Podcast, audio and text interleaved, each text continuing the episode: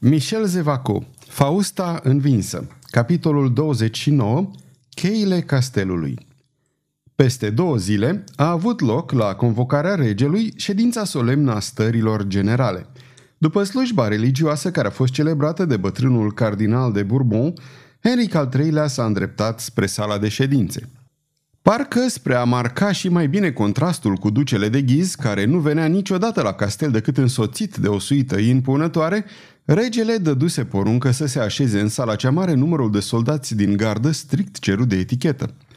Regele luă loc pe tron și, de ghiz, în calitatea lui de mare maestru, se așeză în fața lui la picioarele treptelor. Atunci, regele începu un discurs destul de lung în care demonstră în substanță că regatul era ostenit de luptele intense cărora trebuia să li se pună capăt. Rugă fierbinte cele trei tagme să-l ajute la împăciuirea spiritelor, se declară gata să pornească la distrugerea din rădăcini a ereziei. Părăsind sala de ședințe, regele intră în apartamentele sale și îi primi pe aceia care voiau să-i aducă un omagiu în salonul de onoare, arătat și astăzi călătorilor ce vizitează castelul Blois. În timpul acesta, Henric al III-lea se arătă prietenos cu toți dușmanii de moarte care îi zâmbeau și avea nevoie de o mare doză de tărie pentru a părea liniștit. De altfel era sprijinit de privirea fixă și fermă a Caterinei, care nu-l slăbea din ochi. Planul său era admirabil. El consta în a insufla lui de ghiz o siguranță absolută. Pentru început, regele îl luă deoparte pe ducele de Mayen și îi făgădui funcția de guvernator al Lyonului.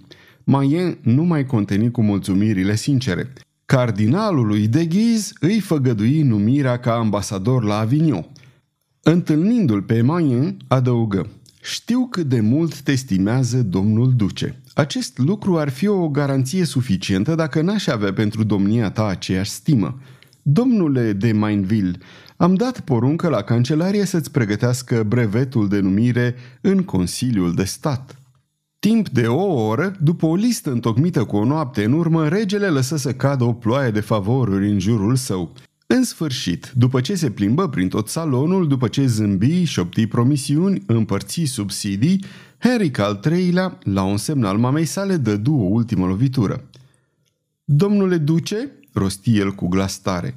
La chemarea regelui, de ghiz alergă și se înclină în fața majestății sale. Duce, ești mare maestru?" întrebă regele. Sunt într-adevăr," răspunse de ghiz. Cum se face în acest caz că nu te bucuri din plin de toate prerogativele legate de funcția domniei tale? Sire, nu înțeleg, răspunse de ghiz cu atenția la pândă. La dracu, continuă Henric al III-lea, vreau să se sfârșească odată cu toate neîncrederile. M-am săturat de bănuielile care mi umplu capul și pentru că marele maestru trebuie să țină cheile castelului, începând din seara asta duce, vei avea cheile. La aceste cuvinte se făcu o mare tăcere, apoi aproape îndată se ridică un mare murmur în care se amesteca uluirea regaliștilor, bucuria surdă a adepților ducelui și chiar admirația față de atâta încredere. Într-adevăr, una dintre prerogativele marelui maestru era aceea de a ține și de a lua cu sine în fiecare seară cheile castelului, dar niciodată ducele de ghiz n-ar fi îndrăznit să pretindă această prerogativă, temându-se ca nu cumva gestul său să fie interpretat drept o mărturisire deschisă despre faptul că nu trea gânduri rele împotriva regelui. Se poate spune că a fost o lovitură de o dibăcie nemai întâlnită. Când regele sfârși de vorbit, ducele de ghiz fu nevoit să facă un teribil efort pentru a nu-și ștrăda nici bucuria, nici incertitudinea care îl năpădeau în același timp – Drept urmare se înclină și spuse Îi mulțumesc majestății voastre pentru cinstea pe care binevoiește să mi-o facă. Voi păstra cheile castelului pentru că așa vrea regele. Regele se mulțumi să zâmbească și, chemându-l pe capitanul Larchant, îi dădu poruncă să înmâneze în fiecare seară ducelui de ghiz cheile fortăreței. Sfârșitul capitolului 29